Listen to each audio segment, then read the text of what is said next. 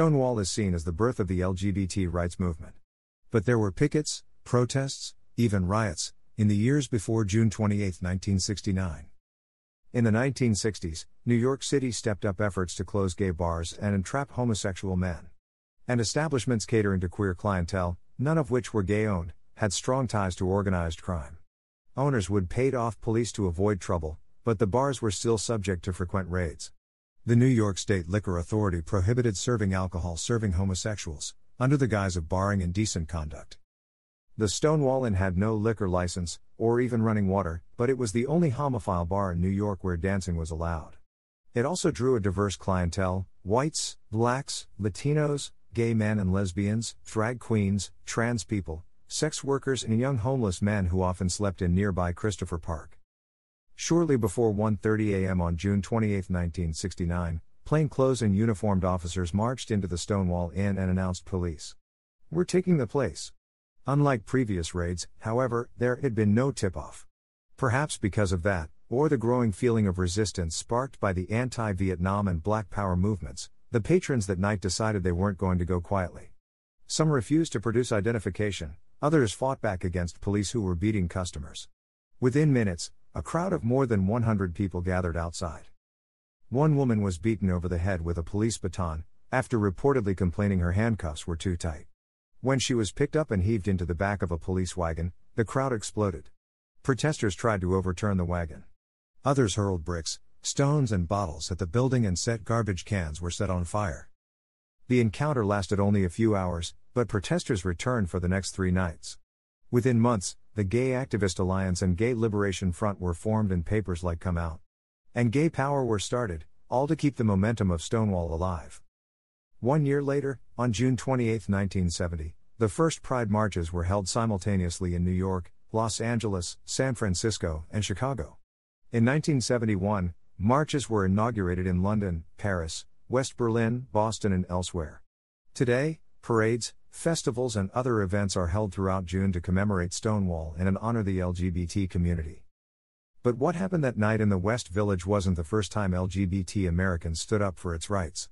It was the first encounter to be widely covered by the press, and the first to launch an annual nationwide event, but there had been pickets, demonstrations, and even riots, across America and beyond years before. Here are 10 of the pre Stonewall incidents that fueled the fire for dignity, equality, and justice. The Cooper Donuts Riot, Los Angeles, May 1959. A full decade before Stonewall, police faced another angry crowd when they tried to round up the gay men, trans women, hustlers, and drag queens who frequented a late night LA coffee shop. As had happened before, officers entering Cooper's demanded identification. If a customer's gender presentation didn't match the gender on their ID, they'd be taken to jail. They attempted to arrest several customers, including author John Rechy, who recounted the incident in City of Night, but onlookers threw coffee, donuts, and trash, and the cops fled empty handed. As the riot spread into the streets, police backup blocked off Main Street and arrested more protesters. The incident is considered one of the first LGBT uprisings in the U.S. Picket at Whitehall Street Induction Center, New York, September 19, 1964. In what's believed to be the first organized demonstration for gay rights, protesters picketed the U.S. Army building at 39 Whitehall Street in downtown New York, which had been an armed forces examination and entrance station since 1886. The group, led by Randy Wicker and members of the Sexual Freedom League, demonstrated against the military's discriminatory policies and the outing of homosexual men rejected for service. It would be 47 years before the U.S. government lifted the ban on gays and lesbians in the military in 2011. Echo White House demonstration DC, April 17, 1965. Less than a dozen demonstrators picketed the White House in the first in a series of actions conducted by the East Coast Homophile Organization, ECHO, in 1965. The following day, though, 29 ECHO members protested outside the United Nations over the treatment of homosexuals in both Cuba and the United States. Other ECHO demonstrations that spring took place in front of the Pentagon and the State Department.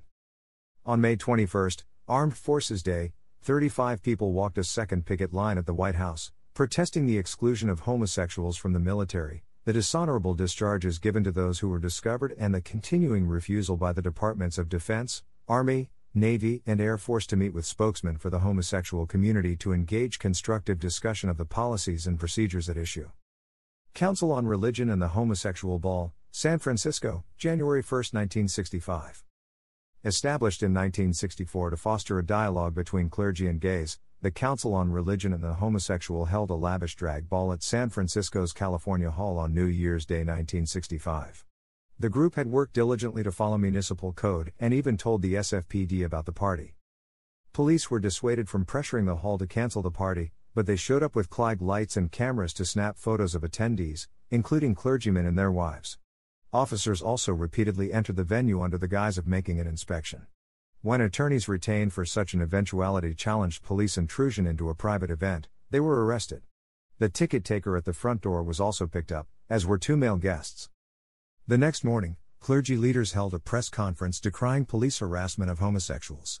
Their public action inspired San Francisco's nascent gay rights movement, and the incident at California Hall is often described as San Francisco's Stonewall. Dewey's Lunch Counter Sit In, Philadelphia, April 25, 1965. Dewey's was a chain of hamburger joints in Philadelphia, and the location near Rittenhouse Square was a popular gathering spot for young queer people. But after an encounter with rowdy gender nonconforming teens, employees began refusing service to any customers they believed to be gay or who otherwise challenged gender norms. On April 25, 1965, 150 people were refused service at the eatery. Working in conjunction with a local gay rights group called the Janus Society, three teenagers walked into Dewey's that day and staged a sit in. The demonstrators and Janus Society President Clark Polak, who had come down to help, were soon arrested and charged with disorderly conduct. According to Polak, their protest was a result of Dewey's refusal to serve a large number of homosexuals and persons wearing nonconformist clothing. In the wake of the arrests, the Janus Society picketed Dewey's, distributing 1,500 leaflets over the next of five days. A week after the initial demonstration, another smaller sit in took place. The police arrived, but, this time, there were no arrests, and Dewey stopped denying service to people who appeared homosexual. Polak said authorities told him, we could stay in there as long as we wanted, as the police had no authority to ask us to leave. Drum magazine, which was published by Janus, called the action the first sit in of its kind in the history of the United States. The Independence Hall Annual Reminders, Philadelphia, July 4, 1965. Four years before Stonewall, Frank Kameny, Barbara Gittings, and 38 other activists picketed outside Philadelphia's Independence Hall to demand equality, in what was the largest gay rights demonstration of its time. They carried signs reading No society can be great without all of its citizens, and 15 million homosexual Americans ask for equality, opportunity, dignity. The men were directed to wear suits and ties, and the women dresses and makeup, to illustrate how clean cut and mainstream they were. Held every Independence Day for the next four years, the demonstrations became known as the annual reminders. The Julius Sip In, New York City, April 21, 1966. In the 1960s, the New York State Liquor Authority barred establishments from serving alcohol to homosexuals. To demonstrate against this discriminatory policy, Members of the Mattachine Society took a page from the civil rights movement. They walked into Julius in New York's West Village, announced they were homosexuals, and asked to be served. The bar had been raided a few days earlier, and a uniformed cop was stationed outside the door. So we knew that Julius would not serve us because they have this thing pending, former Mattachine Society Chair Dick Leitsch told NPR. When we walked in, the bartender put glasses in front of us, and we told him that we were gay and we intended to remain orderly. We just wanted service. And he said, Hey, you're gay, I can't serve you, and he put his hands over the top of the glass. The men had tipped off the media, and the sip-in was covered in the Village Voice and the New York Times, which ran the headline Three Deviates Invite Exclusion by Bars. With the help of the ACLU, the Mattachine Society filed discrimination charges with New York City's Commission on Human Rights. The whole thing ended up in court, said Leitsch, and the court decided well, yes, the Constitution says that people have the right to peacefully assemble and the state can't take that right away from you. And so the liquor authority can't prevent gay people from congregating in bars. Leitsch says the sip in marked the first time the LGBT community really fought back and won in court. We just sort of took in everything passively, didn't do anything about it. And this time we did it, and we won. Compton's Cafeteria Riot, San Francisco, August, 1966. In the 1960s, Gene Compton's cafeteria in San Francisco's seedy Tenderloin neighborhood was one of the few places that hustlers, street kids, and transgender sex workers could go late at night. But staffers frequently called the police, who would harass customers and arrest the women for impersonating a female. When an officer manhandled a trans woman during an raid in 1966, she threw coffee in his face and the scene erupted into chaos, as a crowd of 60 began throwing dishes and furniture at the police. Rioters smashed the restaurant's windows, chased police into the street, and destroyed a patrol car. A nearby newsstand was set on fire. In the end, dozens of people were thrown into paddy wagons. The next night, a picket was held outside Compton's, which refused to allow transgender customers back in. One of the first protests against police violence aimed at transgender people, it ended with the restaurant's reinstalled plate glass windows being smashed again. Still, the city met with protesters and, in 1968, the National Transsexual Counseling Unit, NTCU, was established. It was overseen by SFPD Sergeant Elliot Blackstone, the first police officer in America to serve as a liaison to the homophile community. Black Cat protests, Los Angeles, February 11, 1967. On New Year's Day 1967, undercover cops raided the Black Cat Tavern in Silver Lake, brandishing guns and beating patrons with clubs and pool cues. A bartender was pulled across the bar, lacerating his face on broken glass. Several drag queens were arrested, as were two men engaging in a New Year's kiss. The couple was convicted of lewd conduct and had to register as sex offenders. Weeks later, 200 protesters picketed for days in front of the tavern, marking the first time LGBT people organized against police harassment. They were met by squadrons of armed officers, but continued their peaceful protest. The Black Cat Raid and subsequent demonstrations inspired Richard Mitch and Bill Rau to turn a local gay rights newsletter into the Los Angeles Advocate, which soon became The Advocate, the nation's first national LGBT news magazine. In 2008, the Black Cat was designated as the first Los Angeles Historic Cultural Monument landmark for its significant role in LGBT history. On February 11, 2017, activists reenacted the picket outside Black Cat to commemorate the demonstration's 50th anniversary. Today, the Black Cat is a gastropub serving a diverse clientele. Photos from the protests hang on the walls inside. Patch Riot, Los Angeles, August 17, 1968. In 1964, Life magazine reported that the LAPD was on an anti homosexual drive to stop gays from creating what it described as a fruit world. LAPD Inspector James Fisk warned The pervert is no longer as secretive as he was, he's aggressive and his aggressiveness is getting worse. Police repeatedly told Lee Glaze, owner of Long Beach's The Patch, that to stay open he had to ban drag acts, physical contact, and male male dancing. But after business took a hit, Glaze instituted a new protocol he just warned customers when undercover officers were in the bar by playing God Save the Queen on the jukebox. On August 17, 1968, the vice squad arrived, demanding IDs and making arbitrary arrests. Glaze jumped on stage and yelled, It's not against the law to be homosexual and it's not a crime to be in a gay bar. He then led customers in protest chants and told them he'd cover their legal costs if they got arrested. Two men were detained for lewd conduct, but, unlike other clashes between gay bargoers and police, the patch remained open that night. The band resumed playing and some 250 people kept on dancing. For the first time in memory, a gay bar not only survived the aftermath of a police raid after so many failed before, but thrived, thanks to the bar managers taking on the police on their home turf, Boxcar Bulletin Road in 2016. And there was another important first instead of fleeing, never to return, customers stood by the patch after the raid. Glaze found out where his customers were being held and led a crowd of about 25 to the station, giving each a flower from the florist shop he bought out along on the way. The Flower Power rally took over the Harbor Division police station's waiting room at 3 a.m., prompting desk officers to call in reinforcements. One flower hits me, and you're going to be charged with assault on a police officer, warned the sergeant on duty. Soon a bondsman arrived and posted bail, but the police held the two men for several more hours before ultimately dropping the charges and releasing them at dawn.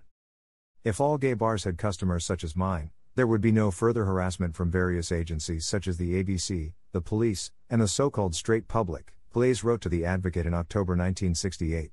Throughout these problems, their attitude has been we read doing nothing wrong. We're hurting no one. There is nothing illegal about being in a gay bar. There is nothing illegal about a bar being gay. And we're staying. Period. Reverend Troy Perry was present at the patch raid, and in fact his boyfriend, Tony Valdez, was one of those arrested. After spending the night in jail, Valdez told Perry God doesn't care about us. In the face of such disillusionment, Perry decided to form the Metropolitan Community Church, which today includes more than 220 congregations around the world. A crowd attempts to impede police arrests outside the Stonewall Inn on Christopher Street in New York City's Greenwich Village on June 28, 1969. Members and supporters of the Gay Liberation Front confront cops in New York City on March 10, 1970. Police officers escorting two protesters at a Gay Liberation Front demonstration in New York City. June 1971. People participate in a gay and lesbian pride parade in the Back Bay neighborhood of Boston in 1975. LGBTQ rights protesters huddle around a colleague knocked down in a scuffle during a march in New York City on June 8, 1977. Crowds gather during the first National March on Washington for Lesbian and Gay Rights in Washington, D.C. On October 14, 1979. An LGBTQ pride demonstration in New York City. Circa 1980. Marchers on an LGBTQ pride parade through New York City carry a banner reading AIDS, We Need Research, Not Hysteria. In June 1983. AIDS victims and their supporters participate in the March on Washington for Lesbian and Gay Rights in October 1987. In a protest organized by ACT UP, Demonstrators shout and carry posters outside the 1992 Republican National Convention in Houston. ACT UP stages a demonstration with more than 1,000 activists from across the country at the White House in Washington, D.C., on April 25, 1993. The demonstration accused the pharmaceutical industry of adhering to profit driven research, price gouging, corporate secrecy, and inaction while allowing people with AIDS to die. Veterans protest the U.S. military's Don't Ask, Don't Tell policy in Washington, D.C., on April 24, 1993, women march in front of an International Dyke March banner in New York City on June 25, 1994. A protester with the Irish Lesbian and Gay Organization is arrested in New York City before the start of the 237th annual St. Patrick's Day parade on March 17, 1998.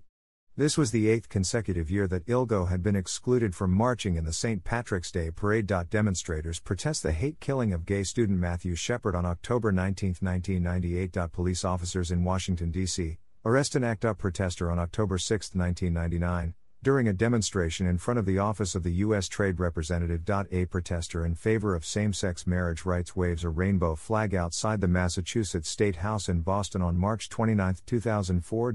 A woman demonstrates in support of same sex marriage on the steps of the California State Capitol in Sacramento on November 22, 2008. People join a protest against Chick fil A over their anti gay beliefs on August 1, 2012. People protest against the exclusion the LGBTQ community from the St. Patrick's Day Day parade in New York City on March 17, 2014. Same sex marriage demonstrators rally outside the Supreme Court before oral arguments on the issue in Washington, D.C. On April 28, 2015. Demonstrators advocate for transgender rights in Chicago on February 25, 2017 to protest President Donald Trump's decision to reverse the Obama era policy requiring public schools to allow transgender students to use the bathroom that corresponds with their gender identity. Women kiss in defiance of hateful speech from provocative street preachers at the hashtag Resist March during the 47th annual LA Pride Festival on June 11, 2017. Protesters block the street in front of the Supreme Court in Washington, D.C as it hears arguments on whether LGBTQ people are covered by a federal law barring employment discrimination on the basis of sex on October 8, 2019. People participate in a Black Trans Lives Matter rally in the Brooklyn borough of New York City on June 14, 2020.